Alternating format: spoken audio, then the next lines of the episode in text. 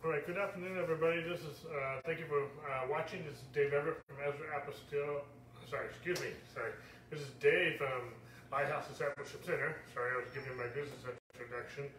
Um, anyway, this is actually a late start because we actually had some technical difficulties, so we have a very late start. Uh, we're about 45 minutes behind, so we're going to just redo this uh, teaching.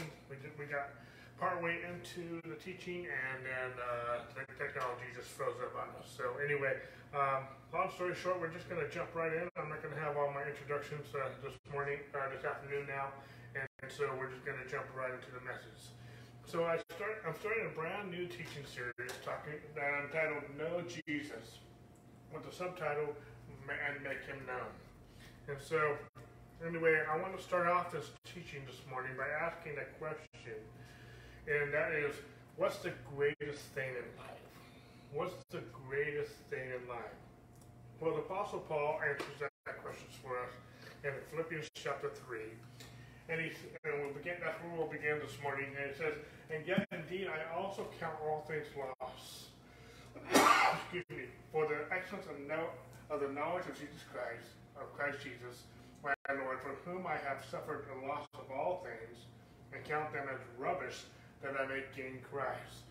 In the King James, we, uh, he instead of the word rubbish, he uses the word dung, uh, which is basically manure. Uh, okay, and so anyway, let me slow down just a moment here. You know, here's the Apostle Paul, and we're not talking about Paul before he was born again. We're not talking about Paul as a as Saul, the persecutor of the church. We're talking about Paul who penned these words to the Church of Philippi. And he had already uh, been converted. He had already been a Christian for decades. Excuse me. He had already uh, been traveling around the world preaching the gospel, being used by God. When he penned these words to the Church of Philippi. And Paul, uh, he wasn't a loser. In other words, he wasn't a prodigal who was turned away from some sin, an addiction, or some uh, poor lifestyle that he was trying to repent from. No, he, this Paul was one of the most educated and the most accomplished people in his time. He was the elite of the religious class in his day, and he was someone that most people, or a lot of people, looked up to and wanted to be like, and still do today. This is the guy who wrote most, more than half the New Testament. And he said all of his accomplishments, everything that he, anything, all, he counted all things as done are rubbish compared to the knowledge of Christ. Okay? And so, in other words, this Paul, who wrote more than half the New Testament, still wanted to know to know he still wanted to know Jesus more. In other words, he's saying the best life can offer, and your our best accomplishments and our best pursuits, no matter how noble and godly and biblical they may be, are not in, are in comparison to the knowledge of Jesus. Even our best pursuits, even our most noble things we can do, Paul says they are done, are rubbish compared to knowing Jesus. They fall in the same category as done in his book, compared to the knowledge of Jesus. Compared to know knowing Christ. Because in life, it says in John that in him was life, and that life was the light of men. Jesus is the way, the truth, and the life, and we'll expand on that a little bit later. Okay. But Paul, in his letter to Philippi, is also explaining that he has no right, because he continues to say,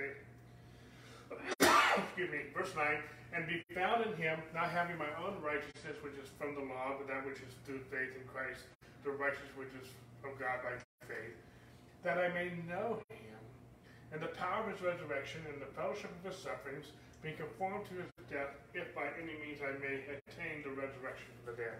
I'll expand on this verse a lot more in a later session. Uh, but he again expounds on that. He wants to, uh, his highest pursuit, his highest aspiration in life is that he may know him. He might know Jesus. He might know God. And he goes on to say in verse 12, not that I have already attained. He's not saying that he arrived or I have already or am already perfected.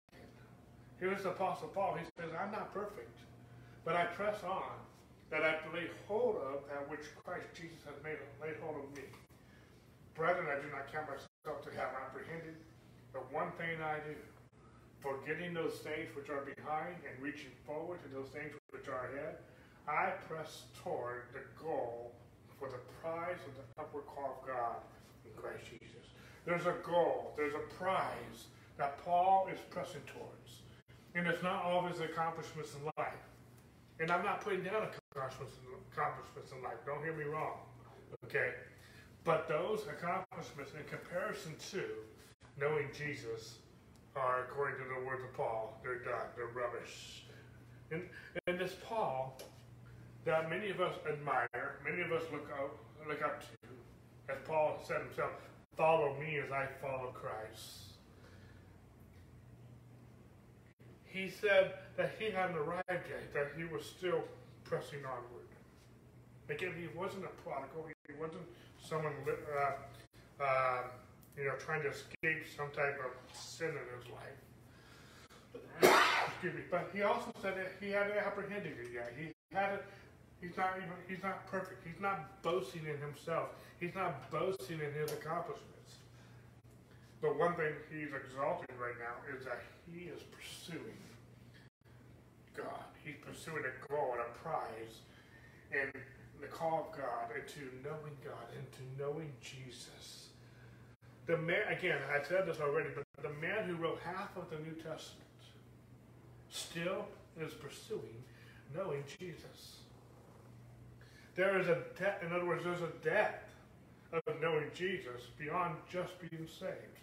And anyone who knows me, excuse me, knows that I'm not minimizing salvation. I just spent a whole year last year talking about such a great salvation. And I teach about salvation a lot in this church and, a lot through this ministry. And so I'm not downplaying that. But I want to expound on that in just a few moments. But before I go there, I want to go to a prayer of Paul's in Ephesians the church of Ephesus, which says, For this reason I bow my knees to the Father of our Lord Jesus Christ, from whom the whole family in heaven and earth is named, that he would grant you, according to the riches of his glory, to be stretched with might through his Spirit and a man, that Christ may dwell in your hearts through faith, that you be rooted and grounded in love. Paul wants us to be rooted and grounded in love, and that, that's what teaching. I've taught about that many times, and it's probably time to teach on that again soon, okay, about the love of God.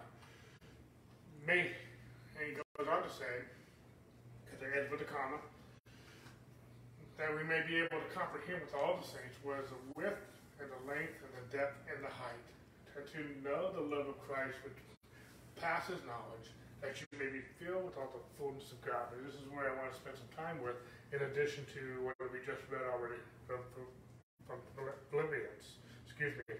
So, now in this in this these two verses here in Ephesians chapter three, verses 18 and 19 and kind of ending with verse 17, that we would be rooted and grounded in this love, that we would have, be rooted and grounded in the, the full dimension, the width, the length, the depth, and the height of God's love.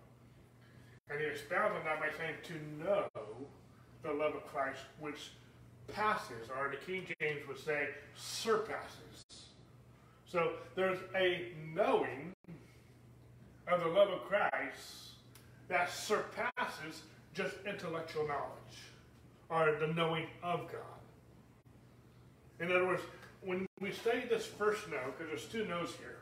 The first know, if you study on the original language in Greek, and I'm not going to go there this morning, even in the original language in Hebrew, um, this word know, it's, it's, the same word that we can uh, we come with the word in, in, in, excuse me intimacy It's the same word that's being used when Mary says, How can this be since I've not known a man? Or, or how Adam knew Eve, his wife. Okay? It's talking about intimacy. It's talking about experiencing God. it's talking about a relationship with God. And that's what we're going at this morning, okay?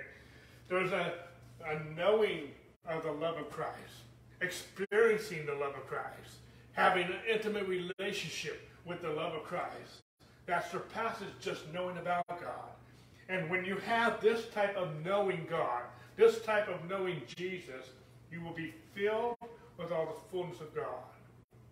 It's this knowing that Paul says he, he elevates above any of his accomplishments, any of, his, any of his other accomplishments in life. He says they are dumb. They are rubbish compared to knowing and experiencing the love of God, experiencing God, experience versus just intellectual knowledge. Paul was a Pharisee of Pharisees. He had a lot of intellectual knowledge. Okay? And I'm not downplaying that.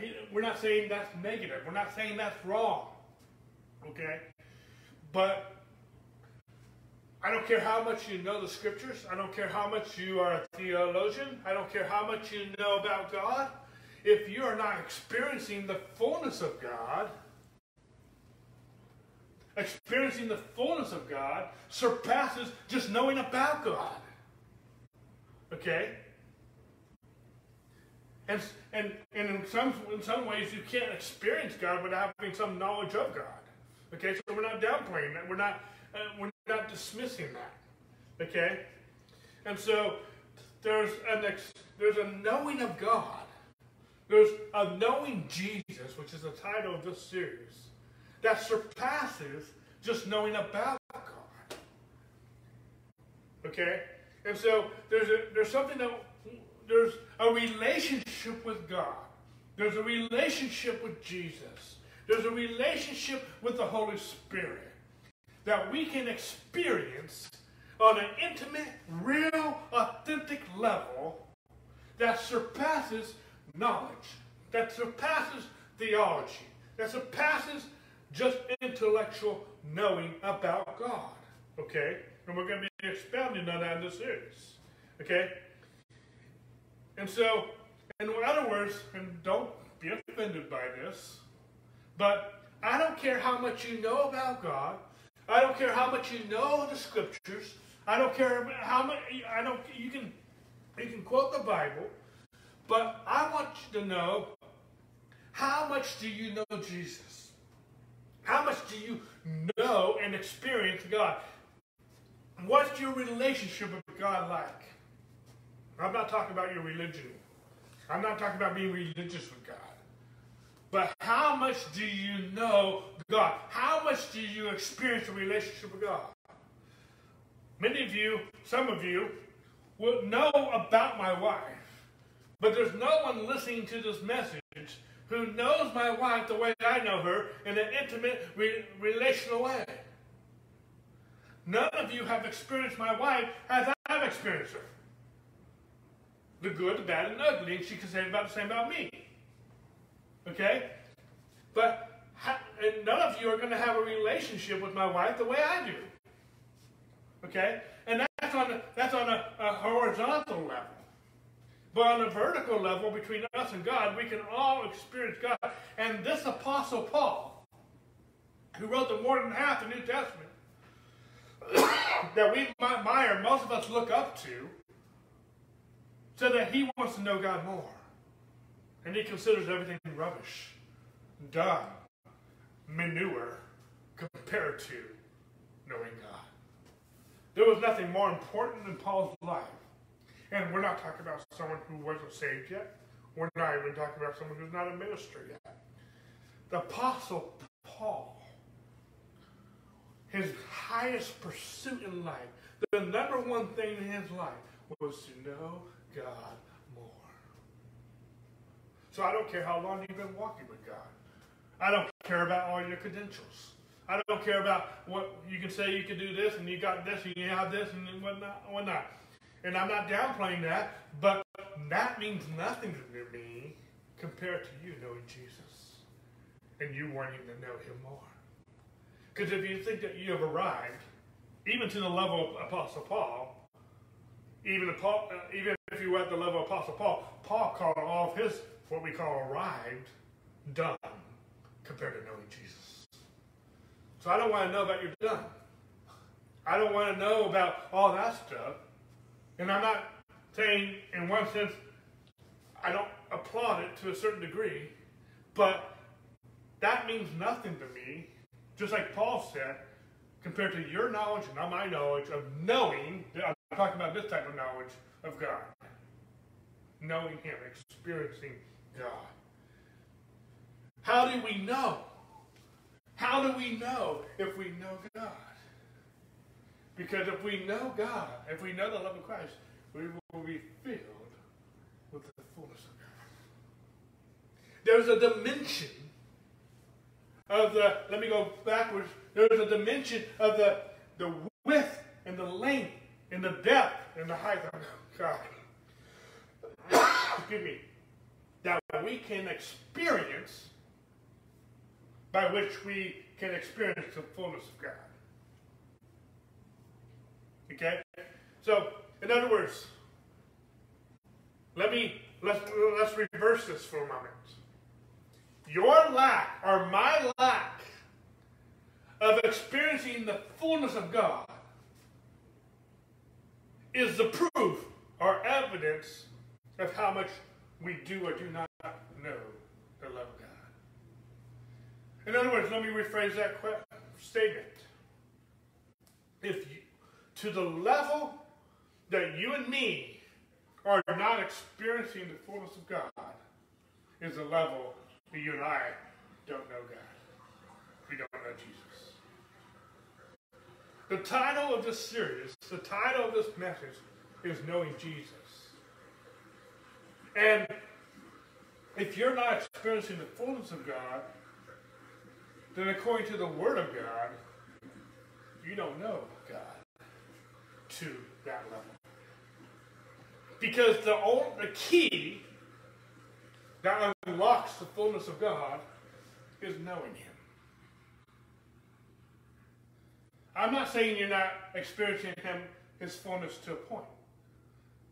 But, know, let's just say a cup of coffee.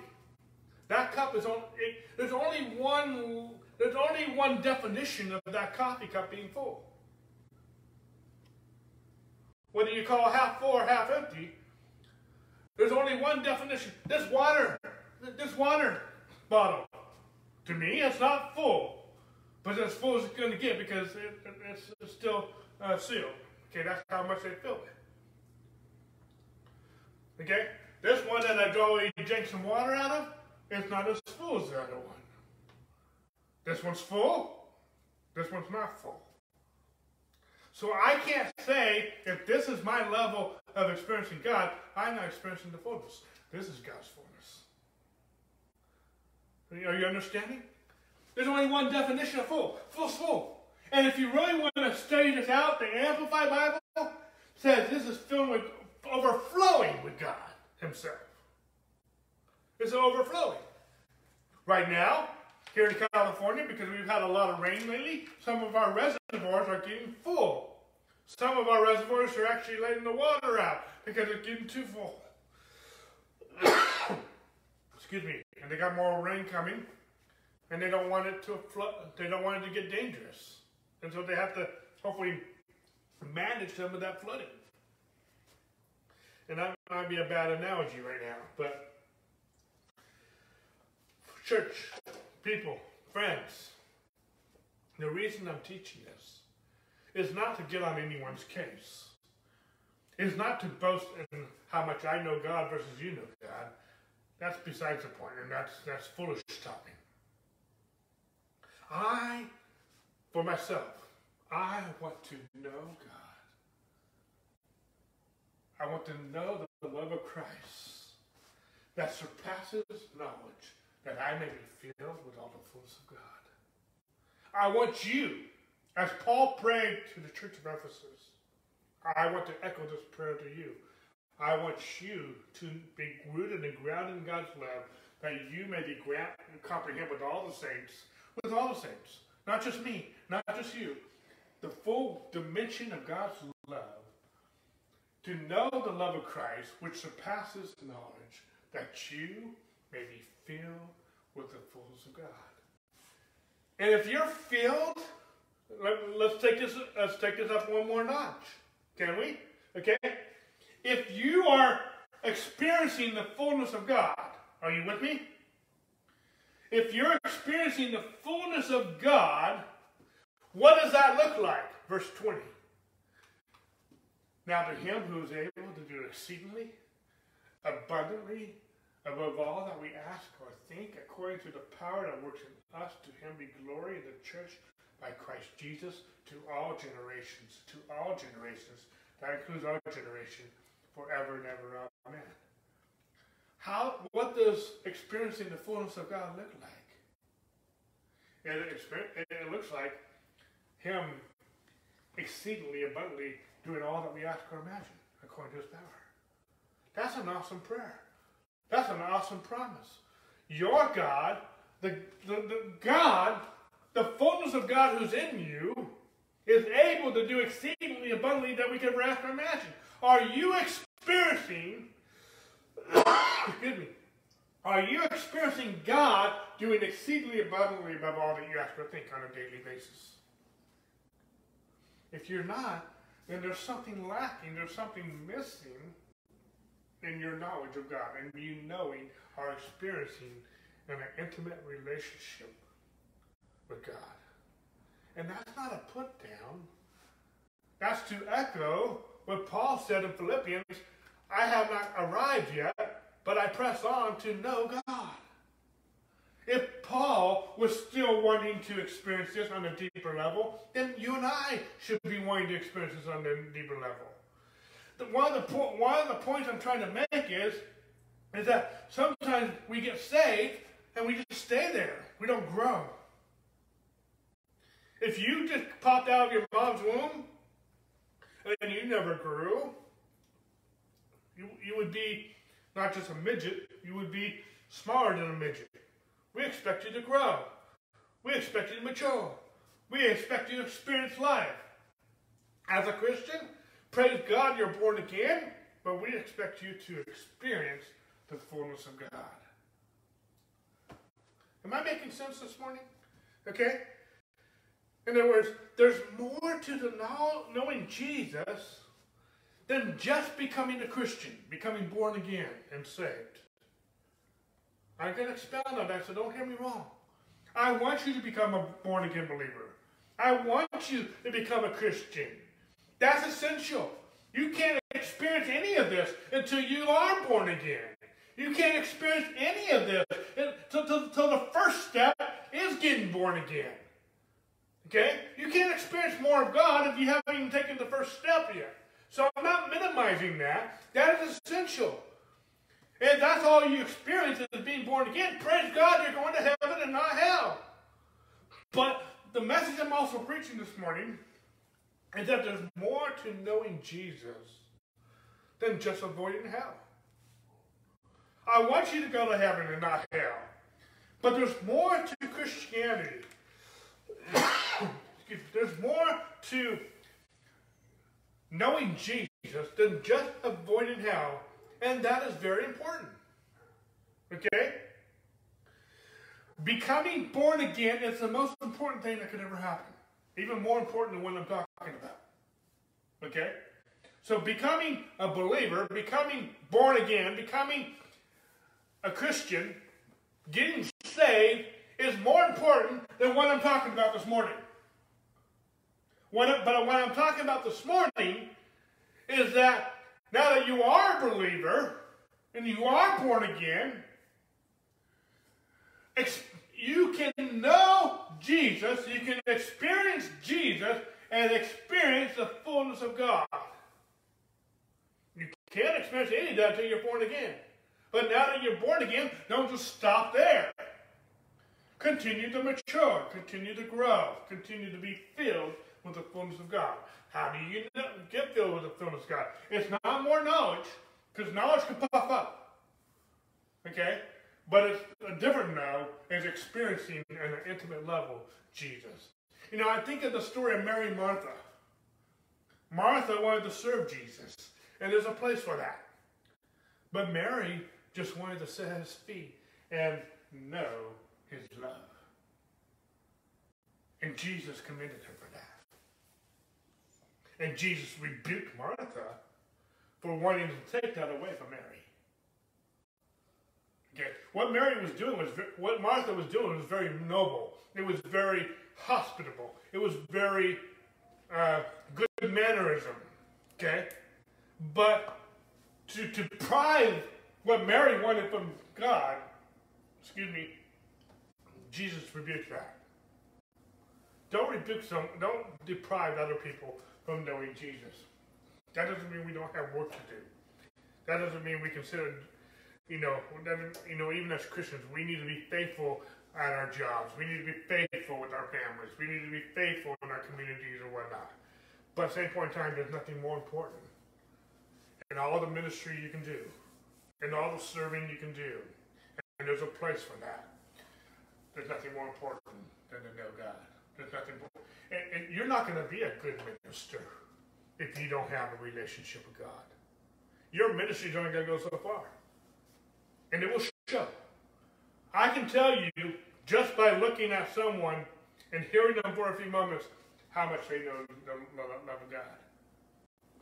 There's a lot of people, they're really puffed up with their knowledge, and they, they'll, they'll let you know. You know that they have a lot of knowledge, and I'm not despising knowledge. But they have so much of this that this is surpassing that. And it's not the, it's not the fullness of God, it's religion. It's self-righteousness. And it puffs them up. And so we want to know God. We want to be in the Word. We want to know the Word of God. But we need to know Jesus that surpasses knowledge so we can be filled with the fullness of God. And if I was going to pick which one, if I only had a chance for one, I want the first one. You can be like the disciples, that they were unlearned men. You read the book of Acts, they, they, know, they know that the, these apostles were unlearned men. They weren't like Paul. They, Paul was a learned man. But the other apostles, Peter whatnot, they were unlearned men. But there was something that, that of wisdom and, and, and, and uh, a, a maturity that came with this knowing Jesus and knowing the love of God and being filled with the fullness of God and having the mind of Christ. Okay? And so so there's nothing, there's more to knowing Jesus than just becoming a Christian and avoiding hell. And yet multitudes have received salvation, praise God, but do not know Jesus. I want to say that again, and I want you, I and I don't want you to hear me wrong. There's multiples, multitudes that they have received salvation. Praise God, that's the most important thing. But they don't know Jesus. And that's. And some of you, you're like, what, what do you mean they don't know? How can they even be saved if they don't know Jesus? They have a knowledge of God, but they don't. They're not experiencing God. Or they might be experiencing God to a point, but it's not the fullness of God. Okay? And so, how do I know? Because there's no relationship. It's all a knowledge thing. There's no relationship. Anyone who knows us knows I have a relationship with my wife Sherry. Excuse me. In most circles, it's Dave and Sherry. It just wherever we go, it's Dave and Sherry. And we that just it, it's you know it's never just Dave, it's never just Sherry, it's just Dave and Sherry. There's a relationship. Okay, we do almost everything together. We do church together, we do business together, we do life together. There's a relationship, and it's on multiple levels. Okay? There's a relationship. And, I mean, I don't know about you, but even growing up and through the years, sometimes people don't even have to know you that much, but they just know you have a relationship with so and so because you act like them, you talk like them, they're always around them. When you were younger, and some of you are still young, when you meet that special someone in your life, I mean, do you talk about them? You're always with them, and you can't help but talk about them. The love bug just bit, and uh, and, and, and there's no question whether you have a relationship with so and so. But some of you, I could talk to you for hours, for days, for weeks, sometimes months, and Jesus will never come up in the conversation. God will never come up in the conversation.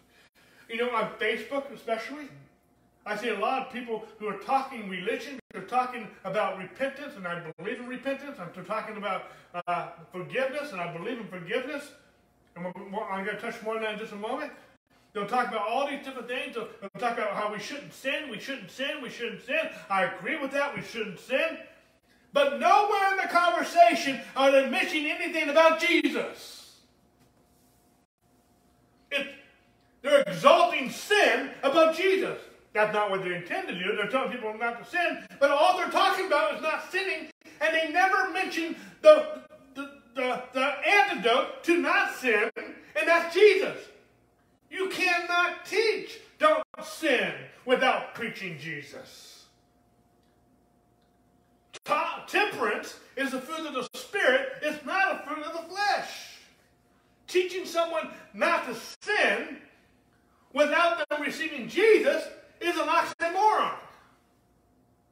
You can't have it. The only way that you cannot sin is to first receive Jesus, who enables you to live a holy, godly, righteous life. If you're trying to sin, or if you're trying not to sin without Jesus, then you're telling me you can live godly and holy without Jesus, and that's the spirit of Antichrist. Okay? I'm all for living holy. I'm all for living godly. I'm all for repentance. But we're not just turning from sin, we're turning to Jesus. And we need to have Jesus be part of the conversation. We need to exalt and magnify Jesus. I'm all on board with not sinning and living a holy, righteous life, but where we defer on many times is how. You want to do it on your own. I want to do it with and only Jesus. I want to know Jesus. Some people, they might be saved, and I'm not the judge of that, but at the same point in time, there's no relationship. It's not. I mean, I can go so many levels with this, but Sherry and I have been ministering for a while, and there's been some circles and some people, they never even heard the concept of a relationship with God. They don't talk about Jesus. They talk about all the things going on in the world. The government did this, the government did that. And I'm not, I'm not happy with the government either on a lot of these things. You know, I have the same complaints as they do on some of these things. I'm all disgusted with some of the, the sins and stuff that are going on in the world, and sometimes even in the church. And I'm not, I'm not, I'm not um, trying to sweep any of that under some carpet. But I'm here to exalt Jesus. I want to know if you know Jesus. I want to, excuse me, I don't want to talk about the junk of the world or even the junk in some of the churches. I want to talk about Jesus. Okay? And so I want to know if you know Jesus. And that's the message. See, Jesus, we're talking about knowing the love of Christ. Jesus loves you simply because God is love. 1 John 4 8, 1 John 4 16. God is love. And God, Jesus, God loves you because He's love, not because you're lovely. In other words, not because you earned His love. You didn't earn His love. Why you were still a sinner, He died for you. Okay? Okay? So, see, one thing I'm trying to get across is that you would know the love of Christ. You would know the love of your Father versus knowing God as only a hard taskmaster. Some of you only know God as a, you only know God as a hard taskmaster, and you don't know His love. You don't, and if you don't know His love, you don't know Him because He's love. Okay? And if you only see God as a hard taskmaster and you don't know the love of Christ, you're not going to experience the fullness of God. Is that making sense? See, many think because they've been taught that God is the source of their problems. Many think, because they've been taught, that God is using their problems to teach them something. That's not the knowledge of God, and that's not the love of Christ, and they're not experiencing the fullness of God because they've been taught that God is the source of the problem, that God is teaching them by crippling them, or whatever the case may be. You know, it says in James 1.13, let no one say when he is tempted, I am tempted by God, for God cannot be tempted with evil, nor does he, he himself tempt anyone. God's not going to give you sickness. God's not going to God's not going to teach you through sickness any more than he will teach you through sin. God's not going to go tell you to commit adultery so he can teach you something any more than he would give you cancer to teach you something. Because he paid for both sin and sickness at the cross. I hate sickness the same way I hate sin. I want you to live a healthy life the same way I want you to live a sinless life. Okay? God is not going to tempt you with evil. He's not going to tempt you with problems. It says in Zephaniah, the Lord is righteous in her midst, excuse me, and he will do no unrighteousness. God doesn't do unrighteousness by tempting you, by teaching you through hard trials. God's not the source of it. Can God teach you through it? Yes. But He's not the source of it. He didn't bring you the sickness. He didn't bring you the trial. He didn't bring this unrighteousness, this evil in your life. He's not the source of that. And to and to label God and give him all the blame for that is very is very antichrist. It's very uh, it's against the testimony of God. Okay, and so that that that that that, that the only people who taught you that was man, not the Word of God. You learned that not from you did not learn that from the Spirit of God, from, from, the, from the father of lies, who says that God is the one who would do unrighteousness and evil to teach you something. That's a bunch of junk from the pit of hell. Okay? That's like telling, saying God's telling you to go commit adultery or murder to teach you something. It's, it's the same connotation. It's wrong. It's ludicrous. Okay? And so I, I'm against that wholeheartedly. See, many people, they don't know God as their Redeemer. They know about God, but they don't realize that Jesus, through his blood, has redeemed you. They might they can maybe quote scripture and that sounds right to them, but they don't have a relationship with that concept. They don't know him as their righteousness. They don't know. I'm talking about experiencing, I'm talking about relationally. They don't know him as their Savior. They don't know them as their Redeemer. They don't know him as their healer. They don't know him as their provider. And I can go through all the names of God.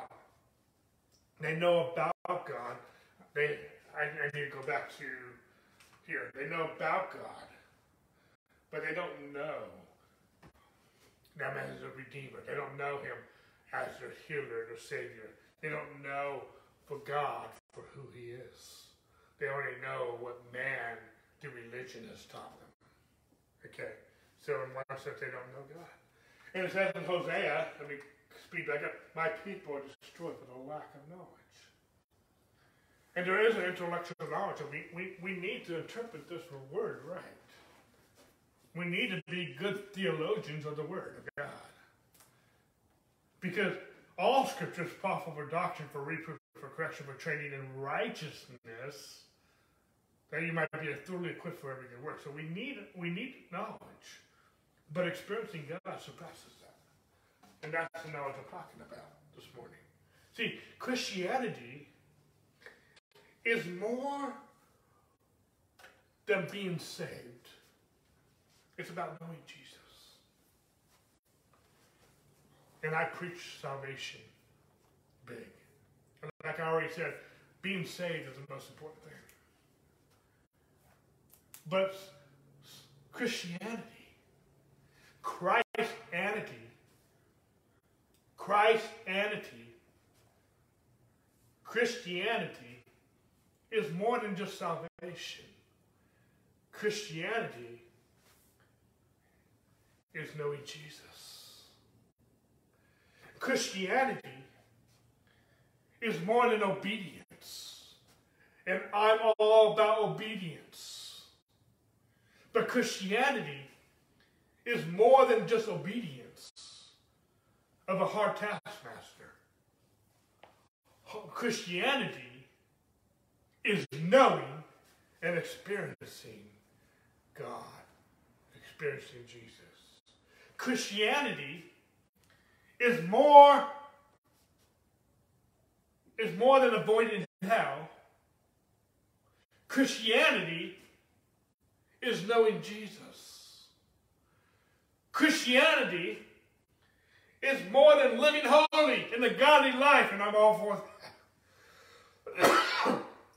Excuse me, and I'll be expounding on that. I want you need to live a godly life. You need to living in sin is stupid.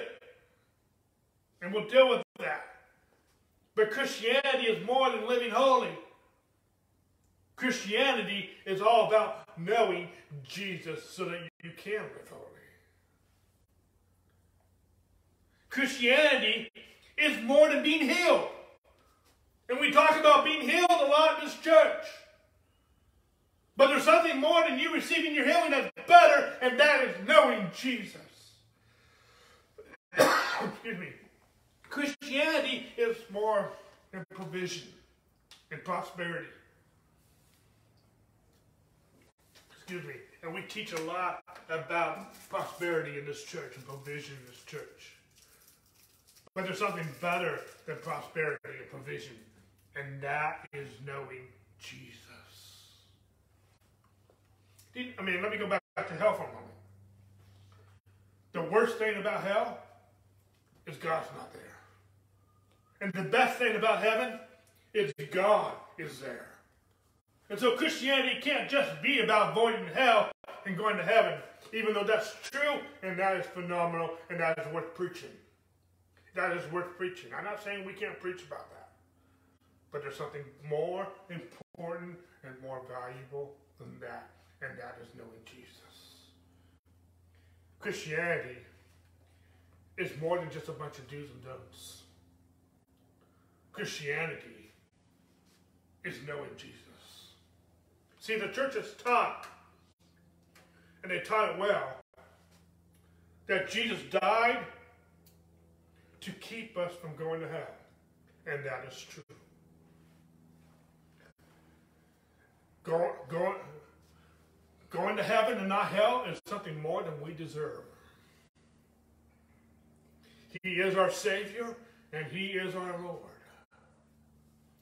Many people have been taught and it, that Jesus died to keep us from going to hell.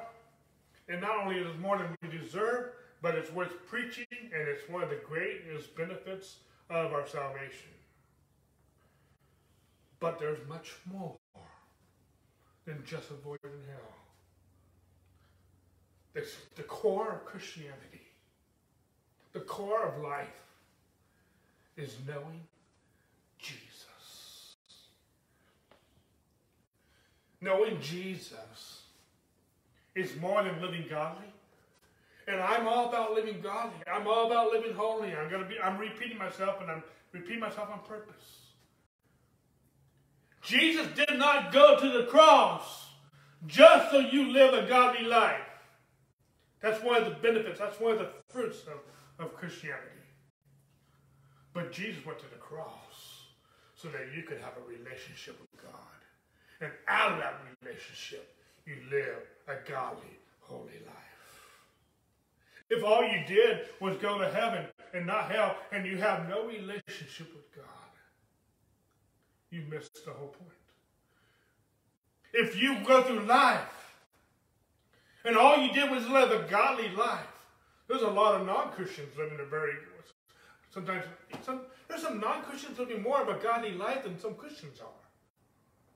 But if all you ever did in life was live a godly, pious life without knowing Jesus, it's pointless of itself. Okay? If all, see, knowing Jesus is more than repentance. I'm all about repentance. And some of you are going to hear me wrong. Some of you are going to misquote me. I'm all for repentance. But repentance is more than just turning from sin, it's turning to Jesus. If all I did was turn from sin, but I never turned to Jesus, what did I accomplish? The, the key, the most important part about repentance is not just turning from sin, it's turning to Jesus. And if you turn to Jesus, you're turning from sin. Okay? There's more to Christianity than just going to church. And I'm all about going to church. And if you know, if you know Jesus, then my question to you, why wouldn't you want to go to church? There's nowhere else I want to be more than that church. There's nothing I want to do more. There's nothing more valuable to me. I want to be there anytime I can. And I'm like, if you really know Jesus, if you don't want to go to church and you say you know Jesus, I question that. Because you don't know the Jesus I know. Because I don't know about you, but I want to be around his people as often as I can. Now, I get it. Where you have sheep, you're going to have manure. And, and so people are not perfect. Jesus is perfect. The people in the church are not perfect. And whenever you get people together, even Christians, you're going to have some problems at times. I'm not saying that's right. I'm not saying that's good. But chances are high that at some point siblings will fight. Even spiritual siblings will have issues. Why? Because we're not perfect. Only He's perfect. And we get in the flesh at times, even in church. But go, it's more than just going to church religiously like you're trying to impress God. You don't go to church to impress God. You go to church to hang out with God's kids. You go to church because not only do you need it, you need, you need the fellowship and you need the teaching from a good pastor, but you also go to church because the church needs you to fellowship with them.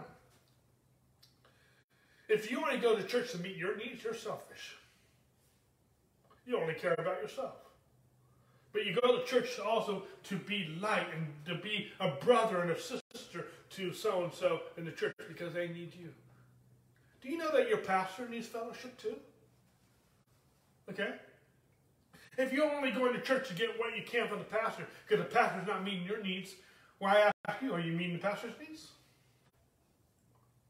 If you only go to church because the if your only criteria for a good church is because the pastor and that church is meeting my needs, but my question to you, how, how are you meeting their needs? Or are you just selfish? Because if you know Jesus, you're not going to be selfish like that. I believe that there's something that we need to, there's some, the, the, the, the, church needs to be meeting our needs to a certain level. But you also need to be turning that coin around and meeting their needs to a certain level too. It's not a relationship with Sherry and I if I'm only meeting her needs and she's not meeting my needs. Okay? It's, it's a marriage. It's a relationship. It's the same thing in an employee-employer relationship. Is your boss not meeting your needs? Well, are you meeting your boss's needs? In a friendship, well, my friend's not meeting my needs. Well, are you meeting their needs? It's a relationship. In a parent-child relationship, well, my mom and dad are not meeting my needs. Well, are you meeting their needs? I, I, we can go all day with this. But it's a relationship. It's not a 50-50. Like in marriage, it's 100-100. Now, I get it. God, are you meeting his needs? God doesn't meet needs. Well, why do you think he created you? For fellowship. God created you for a relationship. I'm going to get to that. I'm getting ahead of myself. But God created you for a relationship.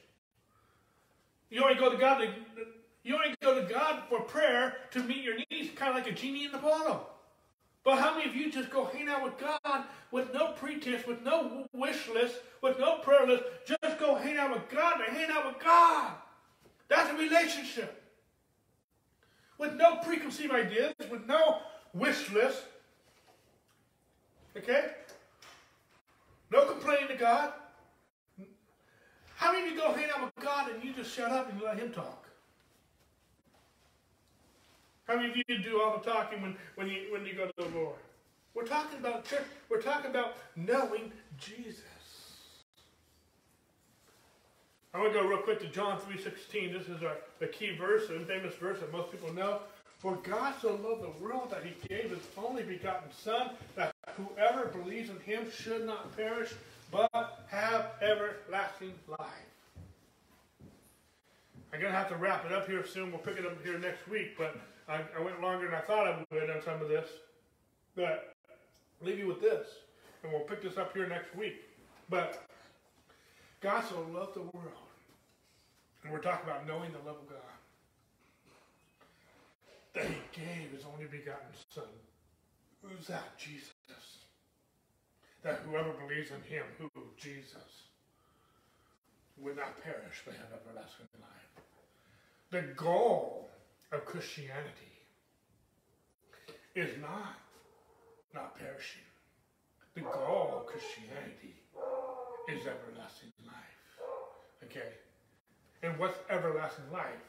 Everlasting life is knowing God. The goal of Christianity is everlasting life. And everlasting life is knowing God. If all you did was, receive forgiveness for your sins so that you don't perish, that's essential. You need that. That's very important. That's more important than what I'm teaching.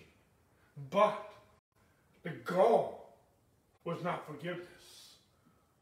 The obstacle was sin. You needed forgiveness of that sin so that you could have everlasting life. And that everlasting life is a relationship with God and Jesus Christ, whom He sent. And that's where we're going to pick it up next week when we come back as we're talking about knowing Jesus. Sorry about the interruption. We had a late start because we had some technical difficulties. We actually had a restart. And so uh, hopefully this is beneficial so you can see where I'm going with this. There's a lot to talk about because we're talking about knowing Jesus and making him. I don't care about your theology. I want to know how much do you know Jesus. And whatever you're preaching and teaching on Facebook and other places, that might be true, but if you are teaching that and you're not teaching about Jesus, then I'm like, what are you really teaching? Because um, this is Jesus is the answer. Jesus is the answer. Whatever you're going through, whatever you're trying to convey, whatever you're trying to get people to change, Jesus is the answer, not religion, not themselves. But we're here in this church, and everything I'm doing, why I'm why I, I'm teaching all these messages is I'm here to know Jesus and to make him known. God bless you guys. Have a great week. We'll see you next week. Amen.